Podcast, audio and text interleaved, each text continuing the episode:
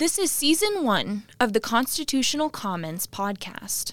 This season is called The Founders of the Constitution. Your host, Rob Natelson, is a nationally known constitutional scholar and author whose research into the history and legal meaning of the Constitution has been cited repeatedly at the U.S. Supreme Court by both parties and by individual justices.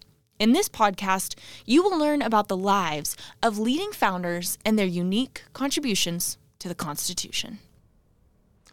Hi, I'm Rob Natelson, and welcome to part 10 of the Founders and the Constitution series, Gouverneur Morris. Gouverneur Morris was a chick magnet. He was tall, handsome, witty, and rich. Even scalding damage to his right arm, loss of his lower leg in a traffic accident, and reliance on a wooden prosthesis for walking didn't impair his success with women.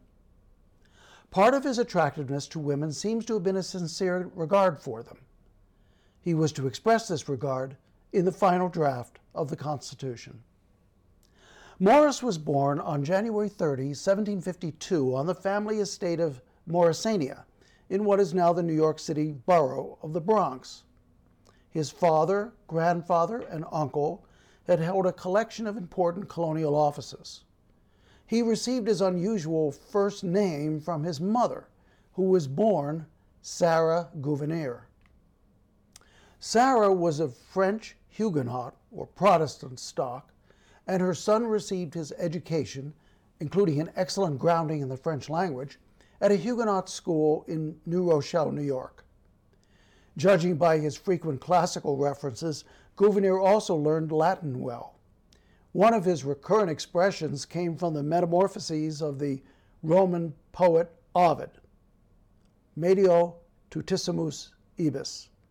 Roughly translated, medio tutissimus ibis means you're safest if you go down the middle. In 1768, he earned his bachelor's degree from King's College, which is now Columbia University. As was true of Alexander Hamilton, he was converted there to the colonial cause against Britain. After college, he clerked in the office of a leading New York City attorney and was admitted to the bar. In 1775, he was elected to the New York Provincial Congress. This was the assembly charged with erecting a government for, for New York divorced from British influence. As a member of the New York Provincial Congress, the young man assisted in writing his state's first constitution. In May 1776, the New York legislature elected him to the Second Continental Congress, then sitting in Philadelphia. He didn't arrive until October, but then served about two years. After leaving Congress, he continued to reside and practice law, but now in Philadelphia. Robert Morris, no relation, was Congress's superintendent of finance, and in 1781 he made Gouverneur his assistant. In early 1787, the Philadelphia legis- the Pennsylvania legislature included both Morris's among its commissioners or delegates to the Constitutional Convention. On the founding era political spectrum discussed in the first installment of this series, Gouverneur Morris was a high nationalist. He held positions similar to those of Alexander Hamilton, although somewhat less extreme. In Morris's view, the central government should enjoy almost unlimited power over the states. It should contain a single chief executive elected indirectly for life, with power to appoint national officers and an absolute veto over legislation. The Constitution should also feature a bicameral legislature with both houses apportioned according to measures of wealth and population. Morris believed the lower house should be elected by the people, but that an aristocracy, either of birth or merit, was inevitable, and that aristocracy should be represented by the Senate. Senators should, in his view, be appointed by the executive for life. They should have authority to initiate tax bills. They should also be eligible for executive office, thus replicating a British practice, that is, people in the legislature serving in executive officer, office which most Americans derided as corruption. Morris thought a ban on ex post facto laws, that is, retroactive criminal laws, was unnecessary, and he favored ratification of the Constitution by a single national convention instead of by conventions held in the separate states. Madison would have subordinated new Western states to their Eastern brethren. He wanted the government to retain huge tracts of Western land. This would give the government permanent sources of revenue and some control over the people of the West. Morris's fellow commissioners at the convention firmly rejected most of his high nationalist ideas. In later years, his vision of vast federal landholding did materialize, but only in defiance of the Constitution as actually written. Hamilton and Morris reacted very differently to their colleagues' rejection of high nationalism. Hamilton went missing for six weeks and then moderated his participation. But Morris remained at the Constitutional Convention for the entire time and participated in very useful ways. For example, he was a major architect of the presidential election system.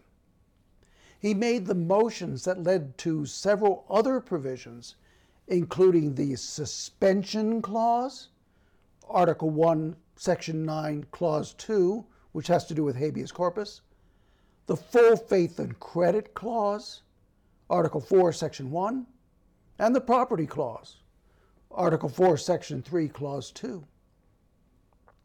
As the proceedings wore on, Morris became more protective of the states.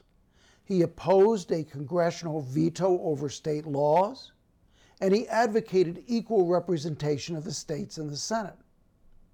Sometimes he changed his views, as when he admitted that the president should be impeachable after previously arguing the contrary. Morris spoke more than any other delegate.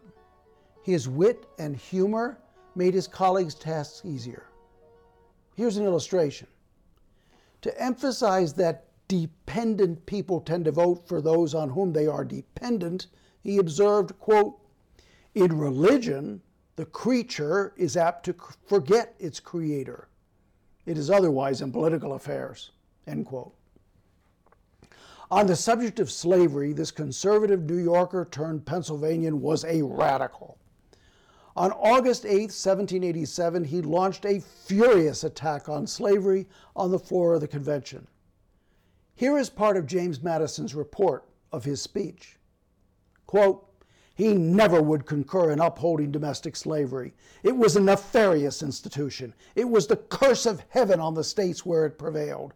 Compare the free regions of the Middle States, where a rich and noble cultivation marks the prosperity and happiness of the people, with the misery and poverty which overspread the barren wastes of Virginia, Maryland, and other states having slaves.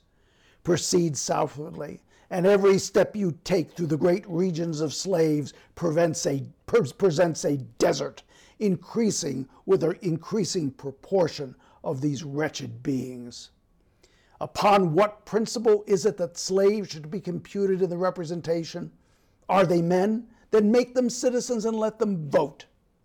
The admissions of slaves into the representation comes to this that the inhabitant of Georgia and South Carolina, who goes to the coast of Africa and, in defiance of the most sacred laws of humanity, tears away his fellow creatures from their dearest connections and damns them to the most cruel bondages, that person shall have more votes in a government instituted for protection of the rights of mankind than the citizen of Pennsylvania or New Jersey who views with laudable horror so nefarious a practice.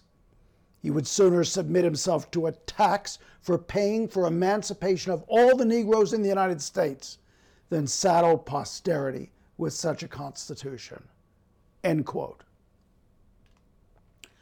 As explained in the seventh essay in this series, the convention adopted resolutions outlining a constitution and then turned those resolutions over to a five man committee of detail to prepare a first draft. Chairing that committee was John Rutledge of South Carolina, one of the convention's great facilitators. After refining the draft, the convention elected a five man committee of style and arrangement to prepare a semifinal version Chairing the committee was another of the convention's great facilitators, William Samuel Johnson of Connecticut. The other four were Hamilton, Madison, Rufus King of Massachusetts, and Gouverneur Morris. These five were among the most talented members of a very talented gathering. The committee delegated the actual drafting to Morris. As Madison later remarked, a better choice could not have been made. In an earlier installment in this series, I described how the convention rendered the Constitution gender, gender neutral so women could participate in national politics if their states so decided, as New Jersey already had. Morris completed this process by eliminating the sole remaining reference to men in the draft and employing only the terms persons and inhabitants throughout the Constitution's final draft. In preparing the final draft, Morris enlisted his biblical education, his classical language tra- training, and his English lang- language eloquence.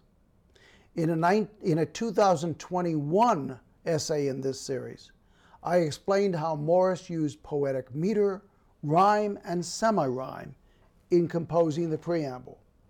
But his talent for elegance and symbolism is displayed throughout the instrument. The preamble's list of states was altered to We the People of the United States. 23 articles were reduced to the biblical number of seven. To make the document easier to use, articles were divided into sections and clauses. What many had considered four branches of government Senate, House, President, and Judiciary became the New Testament three. The words supreme law of the several states became supreme law of the land, a phrase that echoed Magna Carta. The legislature became the Congress. Morris capitalized most nouns, giving the document the archaic air that conveys majesty. Morris didn't play a significant role in the Constitution's ratification. He returned to his business and, in furtherance of that business, departed for France in late 1788. He stayed in France for a decade, circulating at the highest levels of society. President George Washington designated him as America's minister plenipotentiary in 1792, and he served in that capacity for two years. He also carried on a love affair with a novelist named Adelaide or Adele de Flahaut, who had been the mistress of the famous French foreign minister Talleyrand. After returning to America in 1798, he served in the U.S. Senate from 1800 to 1802. In 1809, he finally married at the age of 57. His wife was the 35 year old widow Anne Cary Randolph, a cousin of Thomas Jefferson's wife Martha.